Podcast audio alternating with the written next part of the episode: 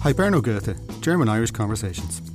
Join me, St. Pauli fan and former Dusseldorfer Ciarán Murray, in conversation with my guests as we explore the connecting moments of German and Irish life.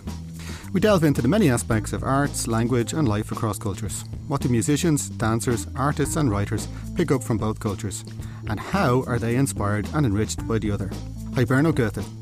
German Irish Conversations is for all listeners who like to go and think beyond borders. This podcast is supported by the Goethe Institute Dublin.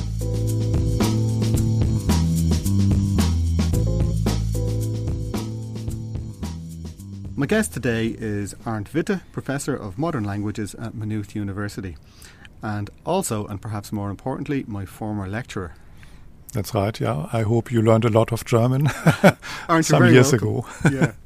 Yeah, I did. I did learn a lot of German, and um, and I'd like to think that I that I that I kept with it as well. Mm, yeah, it's it's always important to maintain your foreign language or languages by yeah. using them regularly. I yeah, think. it sounds like we're going straight into an ad for the Goethe uh, Institute here. Possibly, or Maynooth University, who yeah. knows? Let's go back and tell me uh, uh, when when you came to Ireland, how did that happen, and, and why did that happen? Was it was it always your dream destination? Well, not necessarily, uh, but I think I settled quite well here in Ireland. No, I, I grew up in a very small village in Lower Saxony called Hiddigwarder Moor, uh, I think none of your listeners have ever, has ever heard of that. And uh, in Hiddigwarder Moor, for example, uh, it was in the bog, as the name says already, moor. There was no running water when we were living there, so we had to pump up the water and then it had to be filtered through a huge barrel with different layers of sand and stones and so on. So I grew up there, and there was only one school and classes one to nine in one classroom with one teacher which in German is called Einklassige Volksschule, so one classroom people's school, directly translated. And nowadays, uh, you don't find any of those anymore. And even when I attended that school in the in the 60s, 1960s, I think it was one in the last of Germany, one of the last of these uh, schools in Germany. Yeah. It's not exactly the the usual Irish picture of Germany, uh, the small village with no running water. The, that's right, yeah. That was in the early 60s. Uh, that village, Hiddigwarder got then running water in 1964 or so. So from then on, we were okay. but growing up there, I never had any connections to the world outside of Hiddigwarder so to speak. But uh, then I went to grammar school. So I had to go to the next biggest town, which is Oldenburg and there I also learned English. And I developed some sort of love for English, not necessarily the language, but the English speaking world, not only England, but also United States, Ireland to a certain extent, although we didn't learn anything about Ireland at school. But this was also supported by the music at the, at the time. So, Rolling Stones, uh, Bob Dylan, Jimi Hendrix, and so on. That was the music we so were So did you did you learn the language to learn the lyrics of the songs? Uh, yeah, I even bought uh, books that where the songs were printed. I, mean, I remember buying a book, uh, poems by Jim Morrison, so the lead singer, singer of the Doors. So that is how I got in touch with English, the language. Then I studied not English, but history and uh, German at Hanover University. Uh, from then on, I went to West Berlin to do teacher training in history and uh, German. What era was that in West Berlin? I was living in Fasanenstraße, just off Kurfürstendamm, nowadays one of the top addresses in Berlin. Um, and I was teaching in Lichtenrade, which is on the one of the most southern parts of West Berlin, so directly on the wall. And I did my zweites, my teaching examination, zweites Staatsexamen.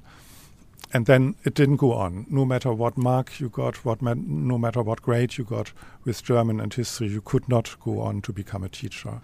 So even before doing my uh, examination, I applied then to the German Academic Exchange Service for a teaching assistantship at a university in England. And I was fortunate eno- enough to be selected for that. So I went then in the mid 1980s to Bristol and I was teaching there, third level German. And I liked it very much. But that contract was limited to two years, so after two years I could not continue. But I applied then again through the German Academic Exchange Service to a post in Nigeria, and I got that. So I spent uh, four years in Nigeria. So, w- was it your dream to always travel to Nigeria? Not really. No, I had not heard much about Nigeria, and if so, not many positive things. But I must say, I, I very much liked my stay in Nigeria. Although, again, we didn't have running water in Nigeria where I was living, on campus, that is, in Ibadan. Ibadan has a population of 6 million, but again, no running water. I liked it very much uh, because the students were very gifted. They were used to languages. In Nigeria, there are more than four, more than 500 in the meantime, uh, different languages. And that part of Nigeria that you were in, mm-hmm. Was that, you know, the way the, the Irish connection was very strong to Biafra? Where, where, I was, that was Yoruba, so that was yeah. more the government side, yeah. so not yeah. the Igbo side. So um, but even there, where I was living, there were a lot of uh, Irish missionaries. Okay. So, and of course also Guinness, the, at the time the third largest brewery uh, of Guinness was located in Nigeria, and there were many Irish people employed there as well. Or some. And is, is that where you first developed your taste for Guinness, and was that what drew you to Ireland? I could support that myth, but unfortunately not, because the, the, Guinness in Nigeria tastes completely different from the Guinness here. No, I think I only developed a taste of, uh, or a taste for Guinness here in uh, Dublin. But what I developed was a taste for teaching at third level. So I wanted to stay in third level rather than second level teacher training and so on. So after having returned to Germany in 1990, I think I did my PhD at Hamburg University, and then then I applied for posts that were advertised in Die Zeit, posts uh, in third level institutions, universities, polytechnics in uh, Great Britain and Ireland. And then I was fortunate enough to be invited for interview in Ireland, uh, and that was the first day I set foot on this island in 1992. And the rest is history, as they say. Yeah. When you arrived here, then, did you know much about Ireland? Not really. I thought it would be very similar to, and I shouldn't say that probably, I, because it isn't England. Uh, I expected something very similar to England, but it wasn't. It was different in a positive sense, different, because it is much more personal here. The interaction is much more personal. The expectations are as high as anywhere else, but uh, the methodology, how things are being done, it's much more mellow. It's not so harsh or punishing as in other countries. So I liked that very much. Before I came here, I knew a little bit about Irish literature, James Joyce, Ulysses, and other texts. Yeah, take me back to when you first discovered English, when you started to learn English, and apart from the Rolling Stones and Jimi Hendrix, mm-hmm. uh, were there books, were there writers and poets that you were drawn to? Not really, because we mainly learned with short stories. The only book I remember and I liked very much is Salinger's Catcher in the Rye, which of course is American. But that was a brilliant book. I, I understand it was taught in Ireland as well, but some parts of the teachers did not like that book because it was well yeah felt yeah. not to be appropriate in parts at least yeah I imagine the Irish censor of that era yeah. wasn't pleased with yeah, that's with, right. with some of that yeah the same by the way happened when a colleague of mine developed a teaching book for German under the communicative approach for the international market. And he came here to Ireland to the Goethe Institute, in fact, to introduce it to the Irish teachers uh, and interested people. And it was not adopted here because there were drawn images of naked people, one man, one woman, to teach about the parts of the body. So that was not accepted at the time. That was in the late 70s or early 80s. Did you find when you came to Ireland, particularly, I suppose, Maynooth, did you find that Ireland was a much more Catholic country than, than what you had been used to? It was, yeah, I must say. And also in the class where you were, uh, which was my first class that I taught in Maynooth, uh, I think I tried to discuss controversial topics like abortion, like divorce, and so on. And much to my surprise, there was no resonance for that. So I, it fell completely on deaf ears, and I couldn't understand why. But now I think I understand why that was, and uh, that was the Catholic influence. Yeah, yeah. Um, I suppose um, in the early 90s, Maynooth was still part of it. I, I, can't remember the exact breakup, but it was a kind of ecclesiastical college. St. Patrick's College was still, mm. it wasn't Maynooth University. No, uh, Maynooth University or NUI Maynooth was only founded in 1997. So okay. then we split off from St. Patrick's College. Yeah. So yeah, there, there was a certain, let's say, Catholic influence, but that was not in any way an oppressive uh, influence on us. So the uh, novels we taught, we could select, and there was no interference whatsoever. Yeah. Yeah, they weren't um, choosing great German Catholic writers or anything. Heinrich Böll, for example, is, is a good uh, yeah. example for a Catholic writer. Yeah. But we, of course, we also taught other writers, other novels. Yeah. And much to my surprise, uh, the person I replaced him in News was a GDR lector. I'm not sure if you remember him. But the GDR sent, obviously, before my arrival, lectures to Maynooth, uh, not Maynooth University, St. Patrick's College, Maynooth. And I found that strange because yeah. they, and I saw that the books they were using to teach the language, so they taught a lot about the socialist system in the GDR. Okay. Like landwirtschaftliche Produktionsgenossenschaften, stuff like that. well, maybe the GDR and and um, and Catholic Ireland had a lot of dogma in common. Their their approach to teaching. Possibly, yeah, from the opposite ends of the political spectrum. Yes. Do you think then that were you were you born to be uh, a third level lecturer? Was was teaching at third level what you really wanted to do? Yeah, what I originally wanted to do was teaching uh, at second level, obviously, and I only developed de developed this interest or love for the third level sector in Bristol and Ibadan, Nigeria, and I always felt very comfortable with that because the the stuff you're teaching is more challenging for me or for us as lecturers, but also for students. The quality of student is on a slightly higher level simply because students tend to be older and tend to be more uh, educated to a higher degree, so to speak, compared to second level. Are there kind of particular courses that you really enjoyed teaching and, and ones that uh, less so? What, what was your kind of area that you felt most at home? I joined uh, St. Patrick's College as an applied linguist, so not as a literature person. So I was teaching also literature at the beginning. I liked that as well. But my focus was on language teaching, so linguistics, not only language teaching as such, such but teaching about the language, so to speak, and uh, what language can mean for you psychologically, what it can mean for you professionally, what it can me, mean for you culturally, how it changes your identity, and so on. That is really the field that I used to love and that I still do love at the moment. Is that the kind of material where you do research? That's right. Yeah, my, yeah. my research area is intercultural competence, meaning how your competence in terms of interaction, in terms of self analysis, and so on changes if you learn a foreign language to a good degree of competence. So this does not concern learning uh, a foreign language at beginner's level, but at an advanced level or at least intermediary level, that you then see yourself or at least can see yourself through a different conceptual system with different values attached to it, because every language uh, has certain values attached to it through the culture, so to speak, that it represents language is the central semiotic medium of a culture. So, in other words, if you learn a foreign language, you also learn about the foreign culture. And if you learn uh, about the foreign culture, then that has the influence of changing your identity to a certain degree and changing your view on the world to a certain degree. If I may say that, uh, I think Goethe said, wer fremde Sprachen nicht kennt, weiß nichts von seiner eigenen.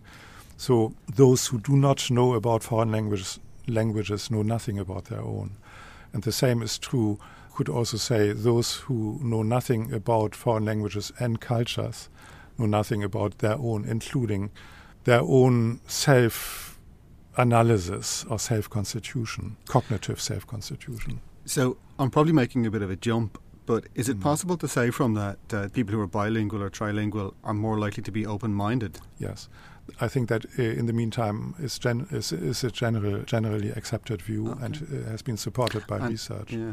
And does that hold if you look at dictators and things? Were they all monolingual or were there famous dictators who could speak a range of languages? Oof, that is a big question. I haven't thought about that. I mean, Hitler, I'm sure, didn't speak a foreign language other than German, and he shouted Uh, a lot in that language. I mean, even if there are, I think then the political interest and self interest overrules those aspects of openness and interculturality. Yeah, I do think one of the leading Nazis was Himmler or something. Was his wife famously Swedish? Yeah, that's right. Yeah, But I'm not sure if Himmler himself spoke Swedish. Yeah. I doubt it. and I'm, I'm guessing he probably thought the Swedes were more or less Germans anyway. Uh, exactly, that was the intention that the Nazis had. Yeah. yeah. Do you find then is it does that language and culture that that strong link is that something that uh, that you can get across to students? Is that something that you can teach with students? I think so, yes. And the central element there is the year abroad, because you only learn a foreign language to a high degree of competence if you're immersed in that language for a certain period of time. And the period of time should be one year or longer. Basically, it's a lifelong pro- project. But when you are living uh, in the foreign country or target language country, for one year or longer, then your view on the world changes, your identity and the way you are doing things changes as well, without you necessarily noticing that.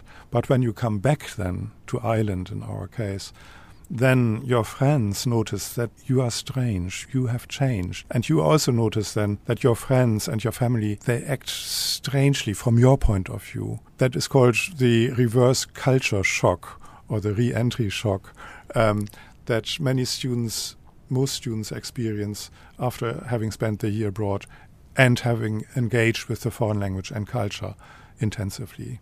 If the young student goes off to, to Germany and they Mhm. spend a year there and they absorb the culture and the language, Mhm. uh, the culture through the language and stuff, what kind of what kind of traits would they return with? What in what way might they be changed? They might be changed in their in their daily life, for example. They might uh, consume different food. This is a very superficial level, uh, and they might structure their day differently. They might acquire a sense of punctuality. I mean, this is this is a stereotype, obviously. um, but more importantly, they might see themselves differently, and that is reflected then in the way they behave. It is also reflected in their body, so to speak, because the body changes as well.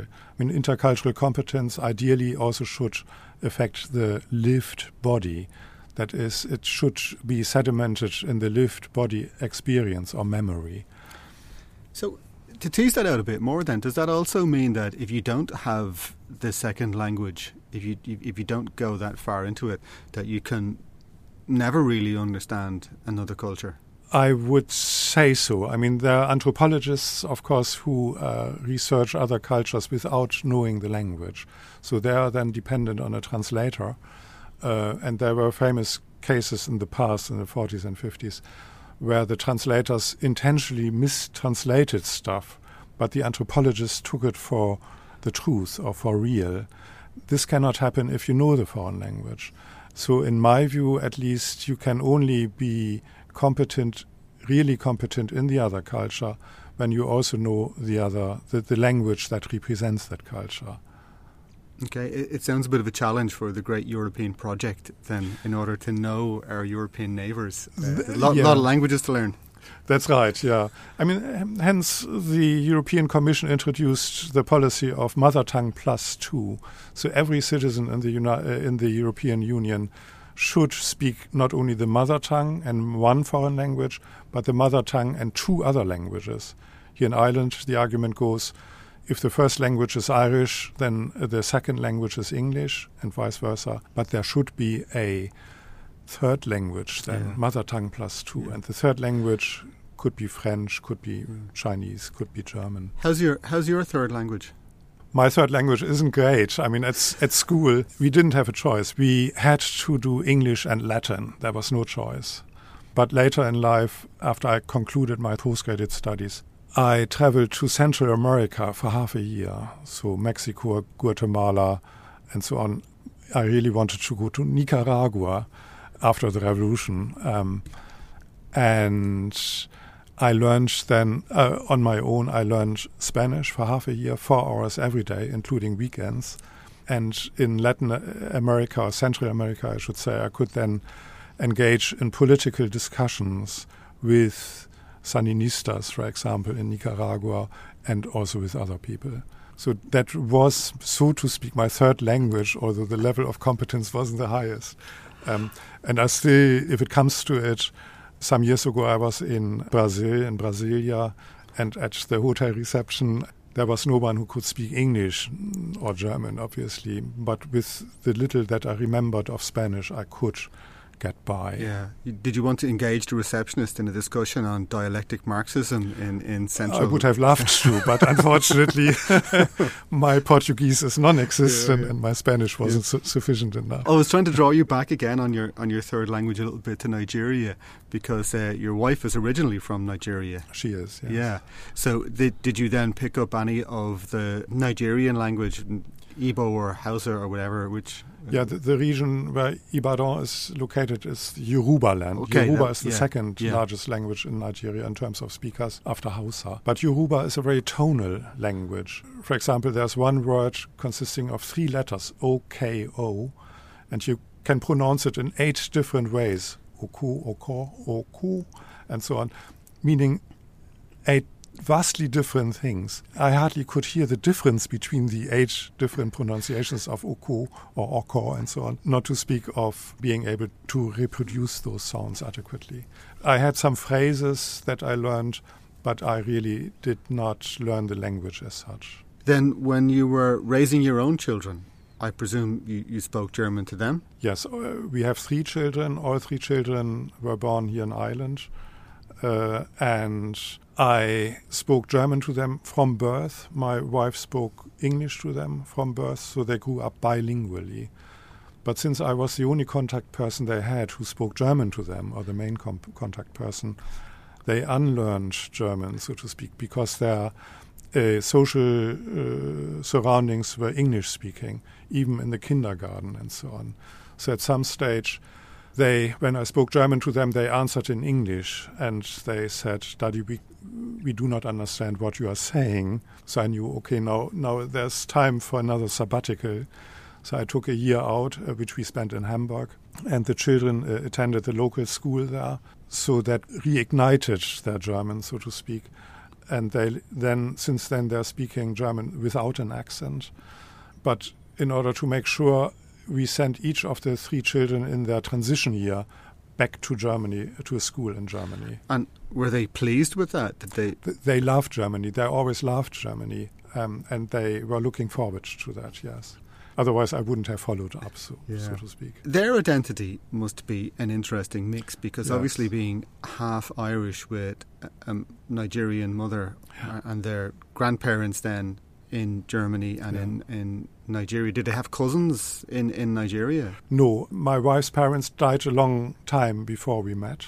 My parents, in the meantime, also passed away. Um, but our children met my parents in Germany.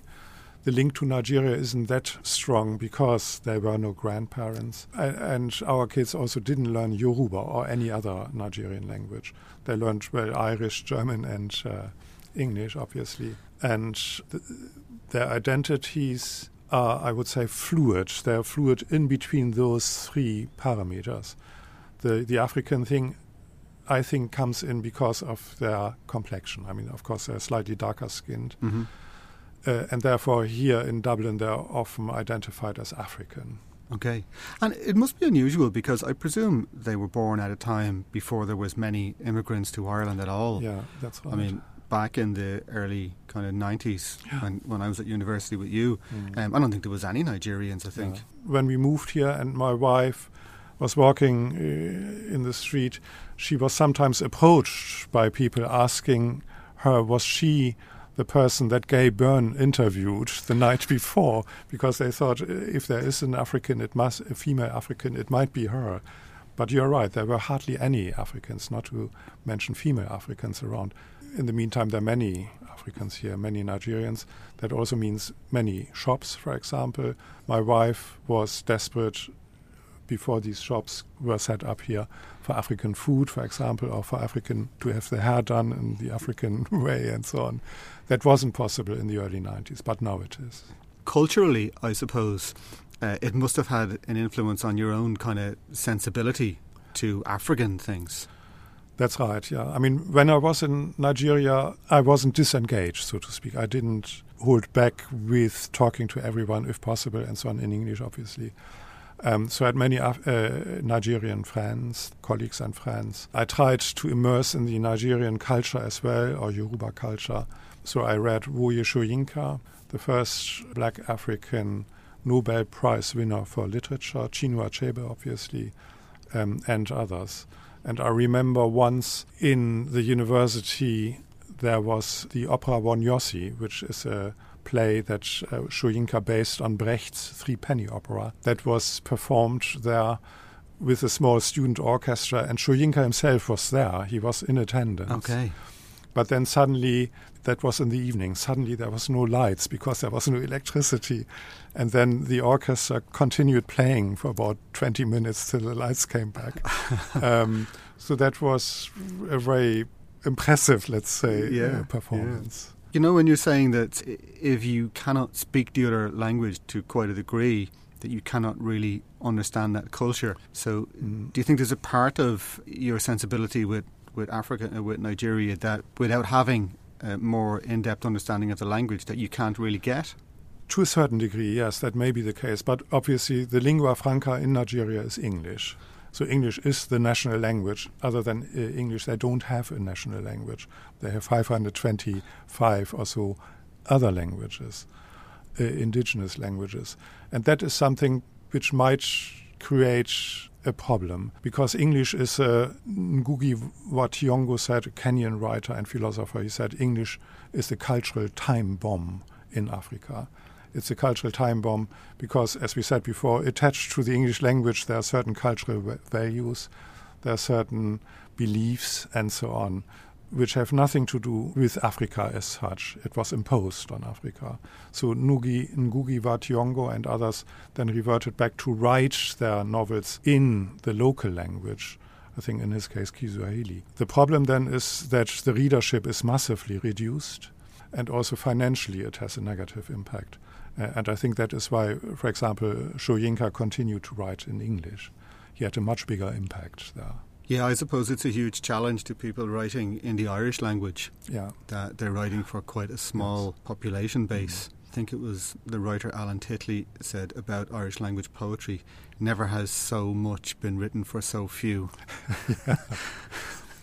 well, possibly in. Mm in African languages. But I, I presume that's it. That that is a bit of a problem because it's so important to have English, and it's so important as a mm. world communicative language, and it's yeah. so important for commerce and life to be able to speak English. Yeah. But for a lot of Africans, it's also the colonial language. Are there still levels of resentment or something that English is so dominant and has perhaps pushed a lot of the local languages to the fringes? Well, in, in certain intellectual circles, let's say, yeah, for sure. And therefore, in Nigeria, at my time, so in the 1990s, they tried to artificially create a Nigerian national language based on the three big languages Hausa, Yoruba, and Igbo. Uh, and the word to come is wa. In one language, zo in the other, and bia in the other. So the language was supposed to be called Wazobia but that never took off because you cannot artificially construct a language and then impose it on the people. That is not possible. So it was a kind of an Esperanto kind of experiment. It, sort of, yeah. It, it, never, it never took off. It, I think it was an idea. Another idea was to import Kiswahili from East Africa to West Africa, but again, that wouldn't have make, made any sense yeah. as such. But um, uh, you are right, if I may say that, that English is an imperial force in that it pushes out or even pushes extinction many smaller languages. In Nigeria, there are some smaller languages that are only spoken by one or two thousand people, especially in the Niger Delta, for example. And the next biggest regional languages then tend to take over, and on a national level, English, obviously. Perhaps on that topic, because I forgot to ask you to read a piece earlier, you could read a piece in, in English for us. In a way, this is about a mix and a mismatch of languages too. So perhaps you can do the introduction better than I can. Okay, so the piece I selected is from Hugo Hamilton, The Speckled People. I think, in the meantime, a very well known book, a very well written book, which I love very much. And the topic here is that Hugo Hamilton, his brother and sister, they were born in Ireland to a German mother, to an Irish father. The Irish father insisted on speaking only Irish, not English. The German mother couldn't speak Irish or English. So the mother spoke only German with the children, and the father only spoke Irish, intentionally only Irish to the children. And uh, I think he beat the children, according to the book, when they wanted to speak English, because English was uh, considered to be, well, un Irish and therefore not allowed. So the little piece I selected is from the beginning of the book, and it goes as follows When you're small, you know nothing. You don't know where you are or who you are and what questions to ask. Then one day, my mother and father did a funny thing. First of all, my mother sent a letter home to Germany and asked one of her sisters to send over new trousers for my brother and me. She wanted us to wear something German, Lederhosen. When the parcel arrived, we couldn't wait to put them on and run outside. We ran all the way down the lane at the back of the houses. My mother couldn't believe her eyes. She stood back and clapped her hands together and said, We were real boys now. No matter how much we climbed on walls or trees, she said, these German leather trousers were indestructible, and so they were. Then my father wanted us to wear something Irish too. He went straight out and bought hand knit Aran sweaters. Big white rope patterned woolen sweaters from the west of Ireland that were also indestructible. So my brother and I ran out wearing lederhosen and Aran sweaters, smelling of rough wool and new leather, Irish on top and German below. We were indestructible. We could slide down granite blocks, we could fall on nails and sit on glass.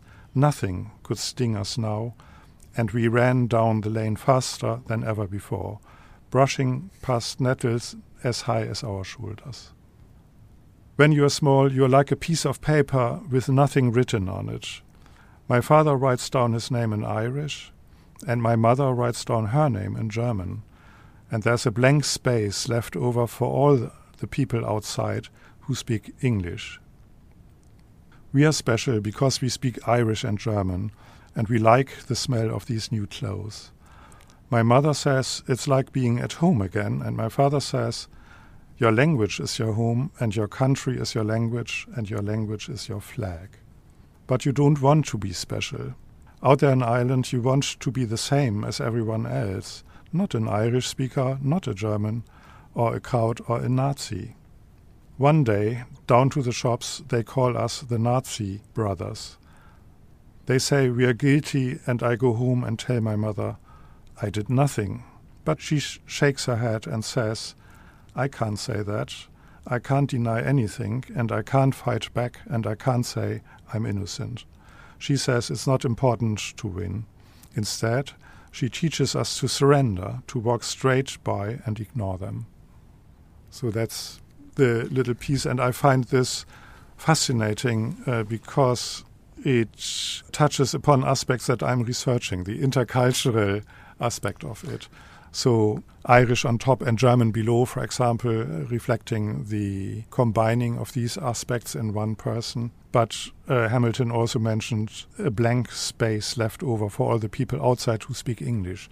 So English obviously is the big linguistic elephant in the room. And towards the end of the book, the father has to admit that English is also spoken in uh, Ireland, to put it mildly, and the children then uh, also are allowed to speak English in front of him. Yeah, I, I, I read the book myself, and and uh, I'm bringing up my children in Irish, or perhaps I should say mm. I brought them up in Irish at this stage. And uh, yeah, not that I ever beat them, but there, but there are times when the level of insistence that mm. Irish is the language at home and Irish is the language that we will speak together. And I think, in a simple, practical way, even you said there comes a time when your children didn't speak German back to you. Yeah. And certainly there was a time when my children spoke English to me and I spoke Irish Mm. to them. Yeah. But uh, yeah, uh, after having read the book, you do question a bit how far you go and how much are you Yeah. borderline fanatic Yeah. yourself on, on, on doing this, you know? Yeah, but I think as an Irish person or as a person in Ireland, even Irish is the national language. It is the first national language, and Irish is the language which has all the cultural values, Irish cultural values, values and beliefs attached to it, not necessarily English. Um, of course, there's something like Hiberno English, where, which is a mixture, so to speak, uh, to a certain degree. But I uh, would find it a pity if the language Irish is being pushed to the side more than it has been. And I think a positive uh, development in recent years or in the last two decades is the increasing setting up of Gael schools, of Irish schools, where the medium of instruction is Irish, not English. Personally, I find this is a very positive development and a development that should be supported even more than it is now. Yeah, it's certainly um, it's very interesting. Okay, to see the influence of the Gaelscoileanna and how many children leaving uh, at eighteen can speak Irish to Mm. quite a good degree of fluency, and what happens to it after that. I suppose there's still elements where it is a language inside an institute. And, Yeah. and not so much an outside and a public language. It's- Yeah, that's there's right. Still a challenge there. Yeah, I mean, there's this short film. I'm not. Sh- I'm sure you know it. I forgot the name now. Where an Irish, uh, not in Irish, a Chinese person is learning Irish Yeah. uh, in China and then comes to Ireland to visit Ireland, Yeah. speaking only Irish but not English, and no one can understand him uh, until he uh, goes uh, into a pub one day and there's the, Frank Kelly, the character played by Frank Kelly, Yeah. sitting at the bar, and he then speaks Irish to this person, and the barman then asks the other one, "Did you know that Paddy can speak uh, Chinese?" and I, I mean, that is really good humor, but it also tells you a lot about the status of Irish in at least Dublin. Yeah, I can't remember the name of that film either, but it is quite a famous one. Okay. It is, yeah. Yeah. And I, th- I think, in a similar vein, I think the Irish Times, some years ago, five or maybe ten years ago, they sent a reporter, a journalist, through Dublin, so to speak, and he visited restaurants, he visited pubs, and so on. He was thrown out of all of them. The instruction to him was only speak Irish, do not speak English. And the only people who were looking after him were then the new Irish, Polish, because they thought there's another person who cannot speak English here. So they took care of him to a certain degree. But he failed in his efforts to communicate with Irish people in Dublin in Irish. Yeah, I'm sure. Yeah, it's a very tricky one. Let me bring you back a little bit because we were talking about university. After your years in university, do you think that universities have changed much since you first were teaching there?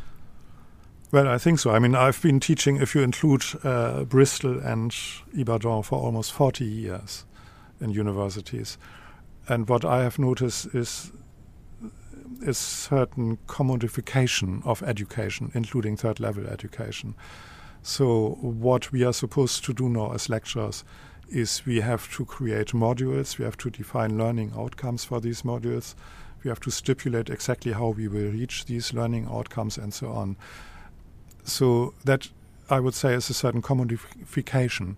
Students obviously learn how to reach the learning outcomes but it takes a lot away, especially from literature and from the aura of the language as such. In my view, it would be more important to emphasize the more, more holistic aspects of language and literature in terms of what in German is called Bildung.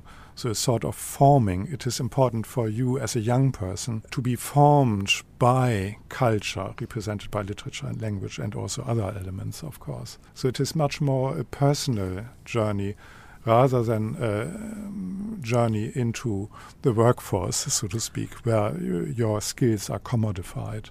Why did that come about, do you think? Well, I think that is part of globalization to a certain extent, uh, and globalization in the larger capitalist framework. I think here globalization has played a very negative role. But that's my own views. Was that a discussion that you would have had uh, in Spanish in, in Nicaragua? I would have loved to, but in uh, 19, when was it?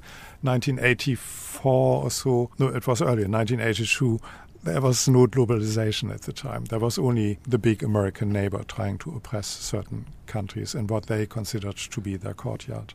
Yeah, sometimes I think back to the kind of Latin American world, and it was almost then so much of the global geopolitical war kind of went mm. on in yeah. Latin America. It was the front line, yeah. and it has kind of faded entirely. Sometimes I talk to my children about El Salvador and Nicaragua, and mm. they don't even know where they are. Uh, don't yeah. mean anything that has faded. But I mean, obviously, Daniel Ortega is still around. I mean, he was the Sandinista leader at the time, very left wing, and he still is the president, but now extremely oppressive. Yeah, and yeah. anti-democratic. Yeah, sadly, he should have died young and become a bit of a hero, like possibly Che yeah, Guevara or Elvis or something. Might have been better for his uh, fame. I mean, it's, it's, similar in Venezuela. I mean, Maduro, for example, uh, also who is a pretty oppressive line, and I find that deplorable in that democratic elements are being suppressed. And that was my hope at the time when I traveled to Nicaragua that there might be a third way of a sort of democratic socialism. I mean, we had the Eastern Bloc countries, we had the Soviet Union. To us, they were not left wing countries, they were oppressive countries. And that is not something that we, and I count myself in there as a, as a freewheeling left winger in the student movement at the time. We did not accept that and we were looking for alternatives. Nicaragua seemed to be a promising alternative at the time, and I think they did a good job for some time, but then somehow it, it went all wrong. I wonder sometimes whether uh, your notions of a third way and a kind of idyllic uh, left wing world mm. was a bit dashed when you end up in a very oppressive um, Catholic Ireland of the early 1990s. Well, I didn't make those connections at all because I didn't connect socialism with uh, Ireland uh, in any way. Uh, and I must say, I was surprised when Bertie Ahern stood up uh, and said he was really a socialist. that was a surprise to me, probably not only to me. Yeah, yeah. Um, no, my hopes were dashed when everything turned more authoritarian in Nicaragua and other places. Let me ask you, after your years then here, and obviously your children growing up here and, and all that, um, do you still feel very German yourself, or do you feel now that you're part Irish? Well, I definitely feel part Irish, but of course I also feel German because my as soon as I open my mouth, my language gives me away, and I'm positioned by others as German automatically. But I also feel German because of the language, because of the values attached to the language. Not only German, but Northern German in particular. I mean, some years ago, we were on holidays in Bavaria, for example, and Bavaria is a lovely uh, country, lovely countryside, lovely people there. But something was missing, and I couldn't pin down what really was missing until there was an advertisement on the radio for a North German sort of TV series, and the people there were speaking on the radio with a broad Hamburg accent. And I thought, that is where I belong, not here in Bavaria. It's also Germany, obviously. But yeah, I, I feel very much Northern German, but I also feel to a certain extent Irish. Because I think in the house in Rathmines where we are living, that is the house where I lived longest in my whole life. I never lived before for such a long time in one single place. When it comes to a question of Heimat mm-hmm. and that sense of home or home place or something, mm-hmm. wh- where is that for you? Two weeks ago, we were in Hamburg, and uh, there's an exhibition in one of the museums called Heimaten. So, more than just one Heimat, and that is true for new immigrants to Germany or to any uh, other place, obviously. And I think it's also true for me. I mean, I have part of my Heimat is in Germany, but the other part of my Heimat is here in Ireland. Approaching retirement now, uh, I was thinking about where I want to live after retirement, after my retirement. And I think that I would like to live, at least for the time being, continue to live here in Ireland because I feel more at home here in certain regards than in Germany. That isn't to say that I miss certain things in Germany, like the food, the way German is being spoken, my friends, obviously, my family, and so on. But I would say, in general, I'm feeling more at home here. So my Heimat here, to if I should put a number on it, is 60% Ireland and 40% Germany. And, and not any tiny percent Nicaraguan? No, I, I only when I traveled there, I applied for a work visa. I didn't get a work visa, so I was only there for four weeks and in the whole of uh, Central America for half a year. I liked that as well, uh, the travels there, but it wasn't long enough to really develop any feelings of uh, Heimat. Perhaps to finish up, uh, I'll bring you to another reading, and maybe before we go to the reading, you, you could tell us why.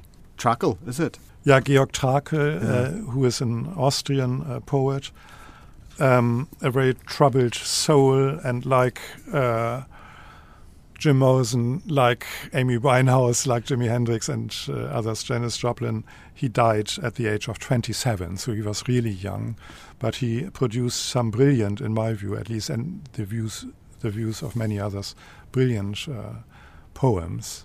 And the one I selected for today is a relatively short uh, poem that was written in uh, 1912, so two years before the Great War. And it, the title is In den, Nach in den Nachmittag geflüstert, meaning whispered in the afternoon. And this really is a poem about nothing definite. It rather uses an imagery of decay based on irrational fantasies. So it, it paints an atmosphere of death and morbidity that is tying in with Trakl's general frame of mind. He was suicidal, and in the end, he ended his uh, own life. And also, it ties in with the socio political realities of the collapsing Donau monarchy at the time. So Georg Trakl in den Nachmittag geflüstert. Sonne, herbstlich dünn und zag, und das Obst fällt von den Bäumen. Stille, wohnt in blauen Räumen, einen langen Nachmittag. Sterbeklänge von Metall und ein weißes Tier bricht nieder. Brauner Mädchen raue Lieder sind verweht im Blätterfall. Stirne Gottes Farben träumt, spürt des Wahnsinns sanfte Flügel. Schatten drehen sich am Hügel, von Verwesung schwarz umsäumt. Dämmerung voll Ruh und Wein, traurige Gitarren rinnen, und zur milden Lampe drinnen kehrst du wie im Traume ein. So, that's the poem. Um, I translated into English. I'm not sure if I should read out that as well. Oh yeah, go on. Uh, yeah, I think it would be good for. Okay, so it's it's a very amateurish uh, translation, obviously. So whispered in the afternoon, autumn's sun, thin and hesitant, and fruit falls from the trees. Silence lives in blue rooms a long afternoon. Death knells forged of metal and a white animal collapses. Chorus songs of brown girls are scattered in falling leaves. The forehead of God dreams colors, senses the soft wings of madness. Shadows swirl on the hill, darkly surrounded by decay. Twilight filled with peace and wine, the flow of sad guitars and to the mellow lamp inside, you turn in as in a dream. That's fantastic. So, yeah, yeah I also find it very impressive how Trakl paints this atmosphere with colors, with words, with sounds. And the last stanza, where uh, the lyrical subject turns inside to the mellow lamp as in a dream that could foreshadow a death wish, for example, uh, in the context of the whole poem, but it also could mean that the uh, atmosphere of death and decay and morbidity is being relieved in the last stanza. So that's relatively open and it is left to the recipient to make sense of that. Thanks very much for the reading. Okay, thank you, Ciarán. Uh, it's a great pleasure to have you and to talk to you. It's a pleasure to be here, to have been here, and thank you very much for, the, for having me, Ciarán. Okay, vielen Dank. Auf Wiedersehen. Thank you.